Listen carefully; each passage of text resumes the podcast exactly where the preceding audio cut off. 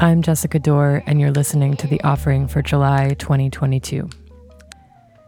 In the early stages of the pandemic, I got super into Martin Shaw's storytelling and writing, and the first book of his that I read was called Courting the Wild Twin. My copy is a small purple book that includes stunning tellings of two Norwegian tales, The Lindworm and Tatterhood. Shaw introduces the wild twin visual by saying there's an old idea that each and every one of us was born with a twin who was cast into the forest at birth and that the consequence of this early exile is that we spend the rest of our lives seeking out that twin, doing elaborate things that look all kinds of ways, but that are each variations on trying to come into relationship with the long lost, outcast sibling. So then sometimes what we see as dysfunction is an expression of yearning, a way of seeking, trying to reconnect with a cast off part of ourselves. For me, it was choosing ill fitting, painful romantic relationships for years as a way to get in touch with my twin, who was just fine alone, thanks, and couldn't care less what a man thought. It was only after an especially harrowing run in with a wizard and a wild woman in occupied Ohlone territory and reading Shaw's book that I finally came face to face with my own twin. She taunted everything about me, but especially my gait. I was always on tiptoe with lovers, she said, terrified to wind up alone in the woods where she'd lived her whole life. And before she slunk back into the redwoods, she noted rudely how a lot of good it did me playing small, given every autumn I'd still wake up on the first frosty morning alone. Even after the encounter with my twin and our gradual warming up to one another, I haven't stopped caring what lovers think or believing on some level that being big and being loved are mutually exclusive. But this is okay because, to my mind, the quest for the twin isn't about fixing anything or getting rid of anyone. I did start standing more on the whole of my feet after her, learned to distribute my weight a bit differently, and I do find that it's easier to keep my balance this way.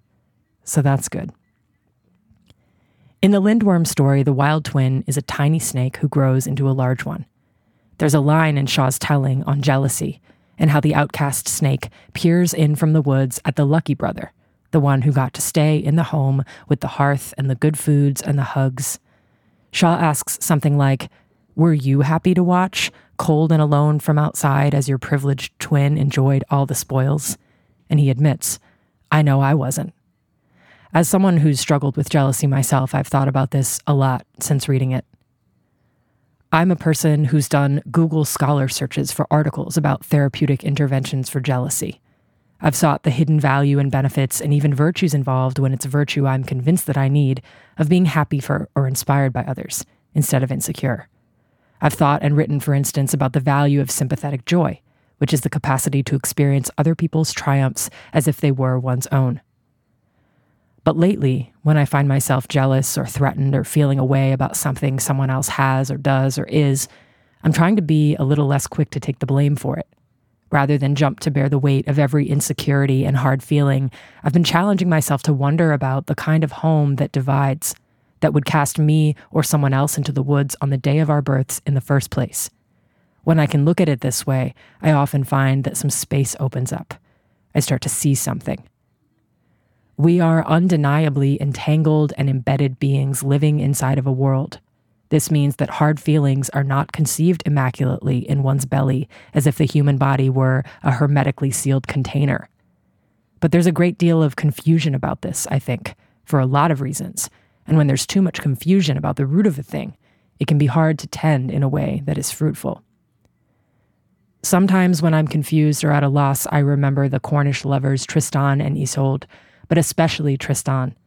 Having sustained a wound that will not heal, he sits in a boat with a harp and asks the river to carry him to the source of his poison. I've been wrestling with a wound of my own, which weeps a kind of anger that has me more than I have it the kind I apologize for in complete earnest over coffee, while at the same time knowing in the back of my mind that in some way it is justified, that something large and scaly owes me a confession and a sorry and a game plan for restoring what's been lost. Things I'm never going to get.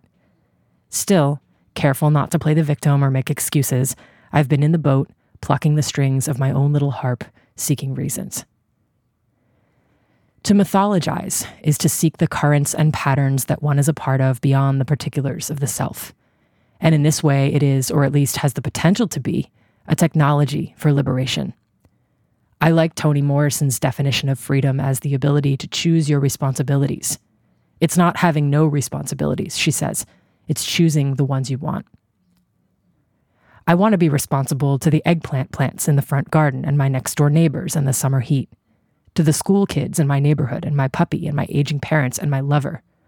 But I'm angry because a thief has crossed the threshold of my home and private life implanted artificial desires outside my bedroom window who howl every night into morning crying I'm meant to care about them. I'm mad because what should be sacred moments are now commodities to sell ads against on social media. The miracle of my body is a brand, and my humanity reduced to a veneer of sparkling charisma, to the point it seems that everything I do now is, or should be, for work. To give a bit of context for those who haven't been following along this summer, I've been studying capitalism more closely. I've been listening to Janet Kent and Dave Meester's book On Fire podcast, in which they're reading Silvia Federici's Caliban and the Witch chapter by chapter. And shout out to my friend Kelly McCarthy, who put me on to the podcast.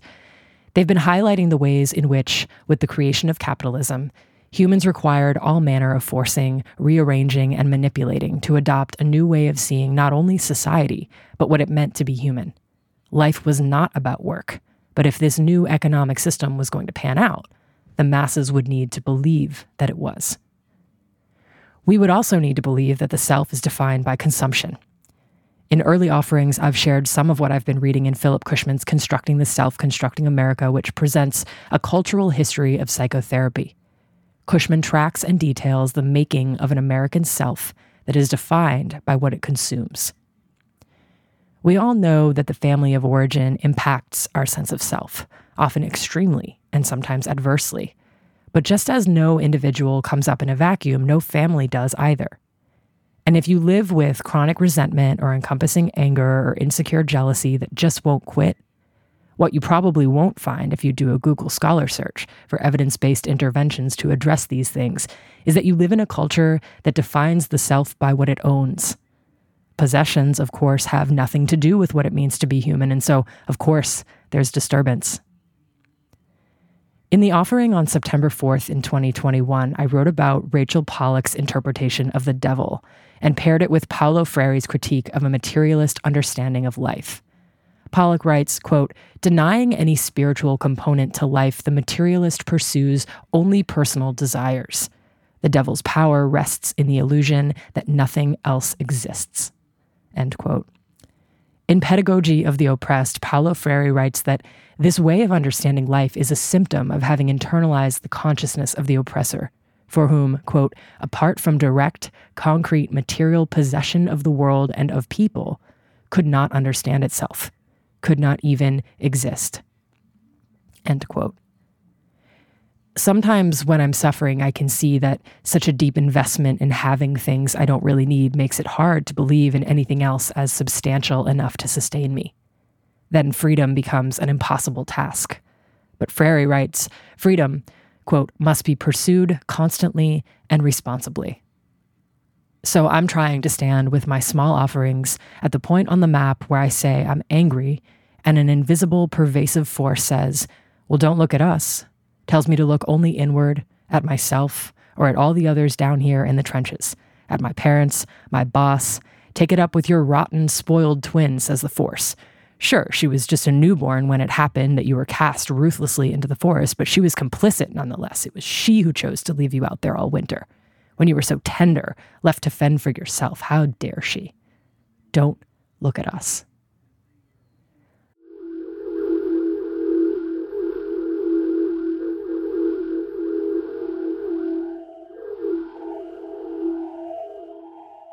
The thing about refusing accountability, whether it's individuals or institutions or whole systems, is that refusal doesn't rectify the need for adjustment. If I'm not responsible for my actions, the people close to me will be forced to bear the brunt or opt out altogether. And when opting out doesn't feel possible, that anger has no place to go but back on itself and inward. If you were thrown into the forest at birth, you've likely been told in every way possible that whatever you do, you are not to blame the house for it. Do change your thoughts, control yourself, get your own skills up for othering. Don't refuse the projection look at the culture that created the archaic custom to begin with, or question the philosophies that said home and forest were at odds to begin with. One of the things I often hear people say, and have definitely said myself, about jealousy is that you can transmute it in order to tap your own latent potentials. Just take that jealousy and turn it inward. Ask, what does this want from me? Call me to claim in myself, and so on. And honestly, I think it's true that you can do good work this way. I feel like I have. But I still think about the twin in the woods. In the Lindworm story, the twin is a giant snake who eats people and who has every right to be mad. A lot of people in this world, including you and me, have every right to be mad. Not only do we not have to be happy for others, if there's anger there, it matters. I found that for me, it's often a lot easier to squint my eyes from my perch in the woods at the lucky twin who got to stay in the home and enjoy the spoils, rather than interrogate the home itself or the village it sits in.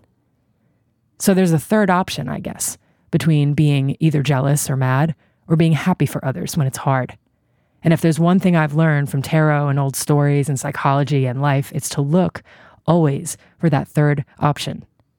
What about keeping our anger, taking it up into our arms and plucking it like a harp for a lullaby, singing and playing and joining a rage choir of billions belting out to the forces who have ensured our continued confusion, not only about the source of the poison, but at the most basic level about what it means to be human. I want to be really clear, too, that I believe deeply in the legitimacy of interpersonal angers and resentments. I don't believe naming collective experiences in any way negates the validity of the individual. It's just that I, like many, have spent a lot of time thinking about the individual as the final frontier in healing. And it's brought me to a place where I want to know more about the family who cast the twin into the woods to begin with and who that benefits. And I especially want to know who benefits when I take on the burdens of a sick society and call them personal pathologies, problems to be solved solely through self care or self development or self help.